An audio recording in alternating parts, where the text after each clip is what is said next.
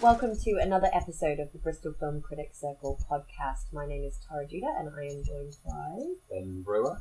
And we're going to be talking about a couple of films that are actually out on DVD today. Film criticism does not only have to be about what is out in cinemas, and sometimes we don't see things on first release and we catch up with some of those smaller titles, or maybe some of the ones we missed uh, second time round on home entertainment. So we're going to start today by talking about Christmas Horror Story before we move on to Inside Out and then delve into a couple of issues one to do with interwoven stories in cinema, and the other to do with crying in cinemas.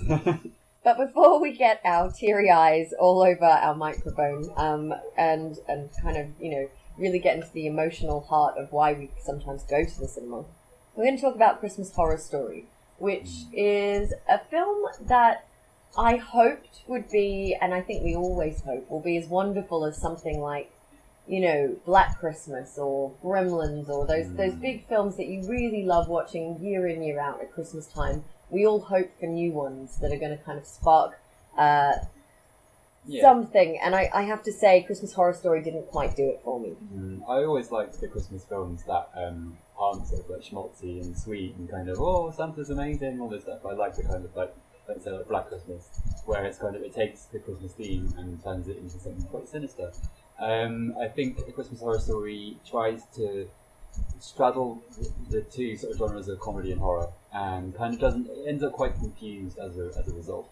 Um, I did like um, William Shatner as the um, the DJ who kind of I didn't even raps- realise it was I know. him. he gets he basically plays a radio DJ in a small town called Bailey Downs and um, gets progressively more drunk as he goes through like a, a, a double shift into Christmas from Christmas Eve to Christmas Day Mm. and he kind of um, pulls the stories together. Like he has he has like a slight connection to a few of the characters in the film, um, but yeah, he's probably the highlight. Uh, I just yeah, it wasn't successful really. No, well, I think we need to talk about this concept of these sort of interwoven stories, or the vignette, as it as it kind of is with this film. It's one of those films tries to do what Trick 'r Treat does. Yeah. Um, Trick 'r Treat does it very well. I think this Mm. film does it much less successfully, where it has four short stories, and we move from one back to the other. One's about um, a, a family whose young boy wanders off into the woods and gets replaced by a changeling. One's about some teenagers who go into investigate a crime scene um, that they shouldn't, and something spooky happens down there in the basement. One's about you know a, a very nuclear family who uh, have got the wrong priorities at Christmas time, wealth, um, self obsession, all those kinds of wickedness. Mm. And the other is uh, a kind of I guess parable about Santa Claus and his elves in in a in a in a sort of kind of consumerism gone mad tale. Yeah, The problem with these things, and I think, and they try to, to link them together through the Krampus, which I don't think works really I, see, I quite like that. I think because obviously Krampus isn't something that we, as sort of uh, British people, we don't really know Krampus as well as we know Santa Claus. But in sort of like Germany, and a lot of European countries, Krampus is very kind of as popular, or well, not popular. He's basically the, the dark side of Santa. He he um, attacks the bad children basically Mm. with his weird long tongue, and he's basically like a horned demon. Um, I quite like the Krampus bits in this film. I, I, I, did because it, it, again, it's like it's that inversion of Christmas. It's that inversion of you know that that everybody should be happy at Christmas, and no, maybe maybe maybe there's something sinister about Christmas. I agree that not everyone should be happy at Christmas. I mean, I, you know, I think that that reflects broader society, right? Yeah. Like, we're not all happy at Christmas. Not No. everybody enjoys it. Not everybody has these so-called family values that the films often promote around this time of year. mm, And I think that, you know, just watching those kind of wholesome values in mainstream cinema can be really dangerous and depressing because, yeah. you know, it can single out the fact that for a lot of people don't have that. Mm. and it make and it can actually have the opposite effect and make feel alienated.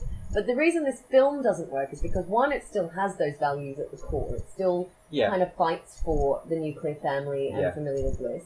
Um, two, it, it, it does have a, a kind of moralizing sense of the the ones that kind of get it, as it were, Mm. like they were immoral or they did something wicked or wrong, so it was sort of just. yeah. And and I think three, the other problem really is that it flips back and forth between the stories so much that anytime you almost get close to caring about a character, you move to another story and you kind of lose it, and then Yeah. you go back to the story and you think, oh, I forgot what what was. Oh, that's right. Well, yeah, yeah, yeah, She just did this, and I, I think you you know you either really need to have one very like tightly interconnected story Mm. where all the characters get the same kind of fair play and you really do actually develop them quite well Yeah.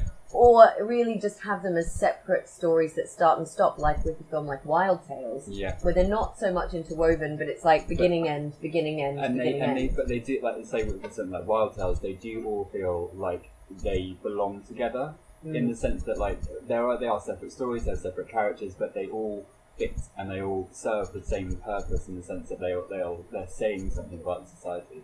I think I, I it's difficult with anthology films because I mean the quality varies from short to short. And that's no different in the Christmas Horror Story. Like one of them's just so boring. It's the one in the basement with the kids with the, the sort of like they're trying to make a documentary about a murder that happened a year ago, and it's kind of it's just your basic boring kind of paranormal activity like Yes. thing, and it's kind of it's not really involving. But weirdly, we spend a lot of time with it. But I think yeah, the issue is that Trick 'r Treat did this where they interwove all the stories, but they did it because all the stories were very strong. Um, and I think Halloween is an easier thing to do than a sort of Christmas scary story. But um, the the issue with it is is that there's no tension because you build up to like a scary moment and then you cut away, and it's like Absolutely. it completely undercuts its own tension like, again and again and again and again. I mean, the Santa the Santa Claus one story is it's more comedy than horror, um, save for a, something that happens, which is, well, it's kind of expected if you listen to the, the film, but um, it's I don't know, it's weird because that is more funny, but it works more than the other ones. It's very strange. No, you've completely hit the nail on the head there. It is the tension that is the real issue. Because if these films were, if each of the four stories played out beginning to end, Mm. and then led into the second one Yeah. and the third one with those kind of small links of character arc, Yeah, then it probably would work. I think you're absolutely right. What doesn't work is that you're constantly brought out of it, and then you have to Mm. kind of re-access a feeling that emotionally the film is no longer telling you to feel. yeah, And it, yeah. it sort of it goes against all we know about the way in which cinema's emotional cues work. You know, Mm, the music, the editing, all of these things are, are done in a certain way to kind of get you to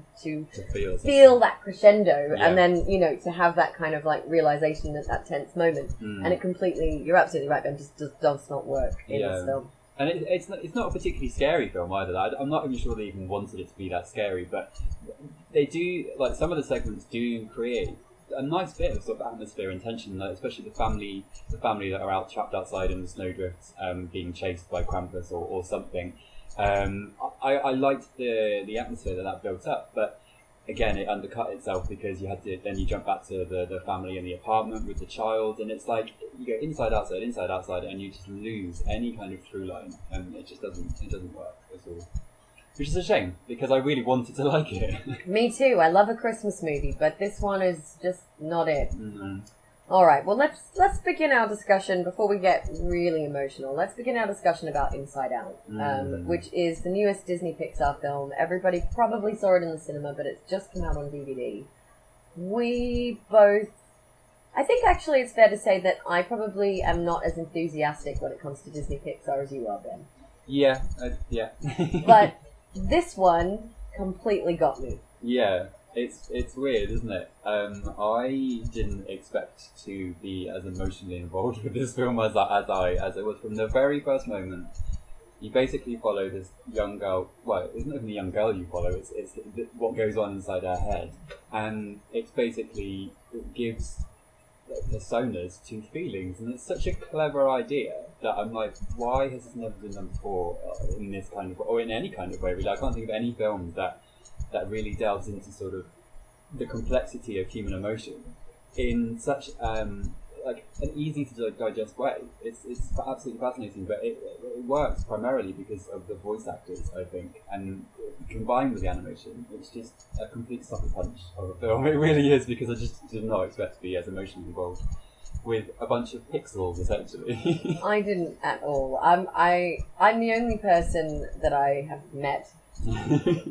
It's a strange way of phrasing it, but I'm the only person I've met who didn't understand what was upsetting about the beginning of Up when everyone cried. Oh my god, that's like that's that's the, probably the most depressing like nine minutes of animation I've ever seen in my life. Like, oh my god. This is what I've been told and what I'm repeatedly told, but no, total dry eyes for me. Didn't get it. D- didn't cry during Toy Story 3. Didn't really think there was anything sad going on there either.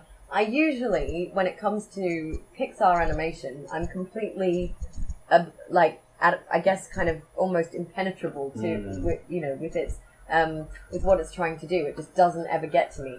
And Inside Out is the first one that has. The only other animation that's ever made me cry is you know the Studio Ghibli film Mm. Grave of the Fireflies, which is very very sad in a very different way. Very yeah. But- yeah. Inside Out, I found I found myself not just kind of tearing up a little. I found myself actually weeping. yeah, I was And heavy sobbing. yeah, this is this heavy kind of weeping in a cinema. I think is a really curious position because, okay, the premise of the film is very clever. It is Mm. very well crafted and put together. Obviously, together with things like the voices, the music, the way in which the color palette in the film works. They Oh, it's do that incredible. very manipulatively to make you cry. Yeah, And and so you you know we know that that's coming. yeah, And quite often, what I'll find in films is even when I maybe do kind of have like a little tear or two, one or two soul tears, that's often because I can tell that it's the music that's kind Yeah. of creating some kind of stir inside of me. And I'm very aware usually of what those kind of manipulative mm. aspects of the film are that are, are kind of put together to make me feel that way. With Inside Out, this was almost like uncontrollable sobbing for me, Yeah. which was very, very unusual. and I have to say, I think the reason that um, uh, that it made me cry so much, it wasn't because you know sometimes we, we bring all our own things to the cinema. Mm. Anyway, I've had films I've cried in that have had nothing to do with the film. yeah, But this wasn't to do even with bringing something else to the cinema. And I've been thinking about it and thinking about it, trying to work out what it is in this particular film that was m- like more of a kind of emotional trigger than most. And I think it's because you're right, we don't see this sort of depiction on film very often. This is a film that's made for children. It is essentially, yeah, a, you know, a kind of family film, an enjoyable film. You have an expectation when you go to see a Disney Pixar film of what you're going to get. Mm. What I didn't think I was going to get, even though I'm expecting some of those emotional, manipulative uh, Yeah. actions to take place, is I don't expect to have a breakdown of what I think is going on inside my own mind. It, yeah, well, exactly. It's and I think as a species as well, we are so predisposed to see like faces and personalities and things. Like you see on the internet, people go, "Oh, this this this clothes peg looks like a drunk octopus" or something. Like we, we are constantly looking to sort of humanize everything, and it's such a clever move to humanize feelings because we all have. We all feel sad. We all get angry. We all feel joy. You know, we, we all, we're all scared of everything, and it's like it's such a, a universal theme that I think that even if you, like you say, you don't really like like Pixar films, but you know they don't hit you as much as other people. But I think the theme is so universal that you kind of you just get carried away with it because you want. It's just you want to see more. It's really bizarre. And also, the actual characters that are inside of the young girl's head. So Mm. we, you know, we have joy, sadness, anger, etc. One of the things that I was kind of concerned about is that okay, these are going to be very broad depictions of emotions, and they're Mm. just, it's just going to be three or four feelings as if that's it. Yeah. And what the film does very well is one, it actually manages to show how those feelings interact with one another to create complicated feelings Mm. um, and to create, you know, complicated time lapses as well. Things like nostalgia and how we Mm. understand melancholy and, you know, those sorts of disparaging uh, ways in which those emotions change over time. Mm. But also, in all of the characters, with joy, with sadness, with anger, they actually have more complicated emotions than just one. Yeah. And you don't, ex- I, I honestly don't expect that from a kids' film. I did not expect that from Disney. They've No. been kind of, you know, like making my childhood bland for years, and then they made my teenage years pretty bland, and I think they've been doing it to generations for, for decades. And I've ne- I've never seen one of their films and had a kind of really Mm. emotional response to it. I, I think Inside Out is probably the first Disney Pixar film that could be only for adults and get away with it. Yeah. Oh, that, but I think it's also perfect for children. I No, yeah, of course, yeah. Like, I mean, but like, but if, but if if they said if they marketed it as like this is our first animation for adults, I think you could t- totally get away with that because everybody has those those sort of like childhood memories and emotions and things, and I, and I think that there's there's a lot there to unpack as an adult because kids can just watch the the sort of bright colours and the and the crazy like the the imaginary friend. Like, I love Bing Bong; he was incredible. Um, like just utterly bizarre, but just so so good. And kids can sit there and watch that and just let that wash over them, and not necessarily understand what it is that they're watching. But but there's there's such an emotional depth in Inside Out that I think that you could watch it at any age and still find something in there that you can relate to. I'm a little bit concerned about going back to it a second time. I've only seen it the once so far. I'm not sure that I want to repeat my I- little I- mini yeah. sobathon. I'm not sure I could right now either. But this brings us to an interesting topic, which is talking about crying in films, just Mm. generally. So, what it is that you know we ta- we mentioned briefly in our discussion of Inside Out, the sorts of emotional cues and the sorts of things that film does to make us feel Mm. certain ways, and obviously, you know, one of our our jobs is to be aware of what it's doing, Mm. to kind of notice when it does that. And it doesn't mean it's not successful, but just to be aware of, of what film is doing and how it's achieving that. And I think crying is one of uh, it's like laughing. Crying and laughing Mm. are kind of the two extremes, aren't they? Really, that they're the ones that those extreme responses that something can actually produce a kind of physical um, response of some kind. It can, you know, in, induce an actual sound or, or some kind of like emission from your body. It's, it's a weird way An to put it, but involuntary kind of, yeah, like a you know, a laugh is like a a very verbal response that kind of comes out when you actually feel a certain way, and crying is something that you know it's difficult to control Mm. those sorts of emotions. We might often sit in, in cinemas and feel things, but we don't always display those things to the people around us. Yeah. And these are two of the ways that we really definitely do that.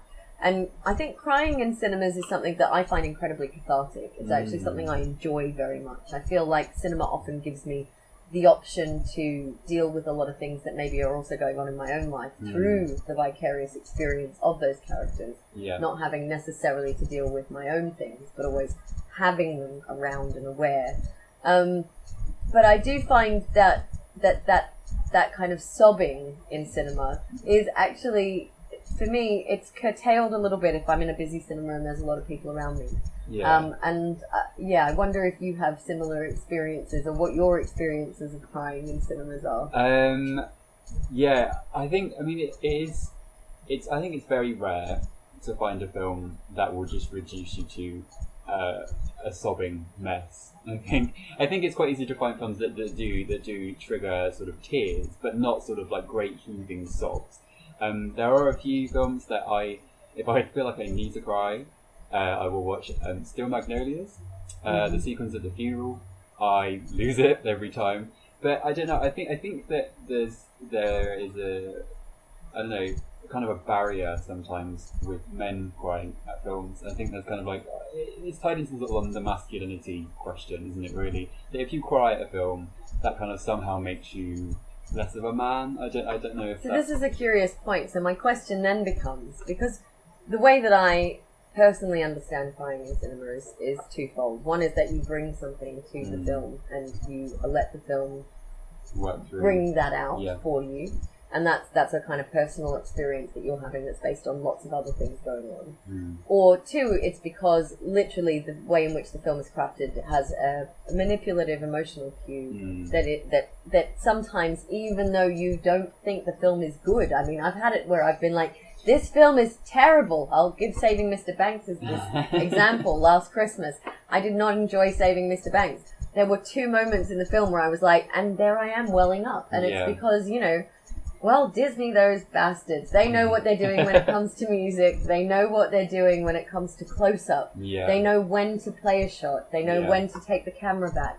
And you know, it's all of these subtleties that cut together. So my question then, if you think that there is still some kind of, I guess, perception, and because cinemas are public spaces, Mm. and like I said, you do, I do try harder not to sob when I'm in a packed cinema than if I've got it to myself. Yeah. How how much are we stopping or trying to fight against what the film is doing to us because of public displays of expression in Yeah. a cinema? I think I think there's there's a lot. Yeah, I think people with laughing, it's it's great because everybody loves to laugh. Everybody wants to laugh, so you will you're more likely to let that out. Um, but I think with crying, there's an emotional vulnerability there that necessarily. I'm not, not I'm not talking about just men. I'm just about people in general just watching a film. I think there is a, there is a, an emotional rawness with crying that sometimes people just don't want to present themselves as being that emotionally vulnerable. And I think that you can find something really sad or you can be affected by something you're watching, but then you will fight yourself to not cry. You can feel it happening, but you're just like, no, no, I can't, I can't. But strangely enough, I remember when um, we went to see Titanic. Um, when that came out in the cinema, I went with uh, it was like a school trip to Titanic, which is a really weird thing. But um, like it's really strange because all of the girls were crying at like the, the, the chap don't don't go or not the bit at the end, you know, like in the and she could have let him on that on that door, but we won't go into that. Um, but there were there were bo- there were boys uh, in my class who were like poking themselves in the eye to try and pretend like they were crying because it was like it, they they thought that if they cried it was kind of a good thing because girls would be like oh you're you're really romantic and stuff and it's weird there's that kind of weird dichotomy of like do you want to be that emotionally raw or do you, are you just doing it just to, just to try and ingratiate yourself with somebody else I don't know It's, I think that well, we've, we've kind of opened up an, another bag of worms, really, which is a you know a question about kind of social decorum in cinemas Mm. in terms of not social cinema etiquette so Mm. much as social cinema interaction and how you want to present yourself and your responses to film to other people. And I mean, I think a very you know a very basic way of explaining that is when you go to see a very famous film. Um, or perhaps a, a slightly arty famous Mm. film um, where it's a comedy and perhaps it's satire or it's quite sort of sharp, and there will always be someone in the audience who laughs just before the joke to tell you that they got the joke before you did. yeah yeah it's a curi- it's a curious position. It's a strange thing that people do. We are so aware of each other in cinemas. Mm. We are having a relationship with what's going on with the screen, but we are definitely uh, responding and having some kind of conversation with the people around us. And I think Mm. that's probably um, we're going to not have enough time to delve into it today but that's a, a tip of the iceberg question which perhaps we could think a little bit more on and also if people have crying experiences or their own stories about how they stopped themselves made themselves or allowed Mm. themselves to cry in films we want to hear about it and we'd love to have a chat so Most you definitely. can get in touch with us bristol film critics circle is a collective there's about nine of us in bristol and surrounds. Um, we are doing this podcast on a rotational basis. You can get in touch with us on Facebook and Twitter. Um, you can go to our website to read more work from our members and our regular column. We encourage you strongly to do so. Uh, but for today, you've been listening to Tara Judah, and Ben Brewer and we will be back next week with other critics and other topics. mm. bye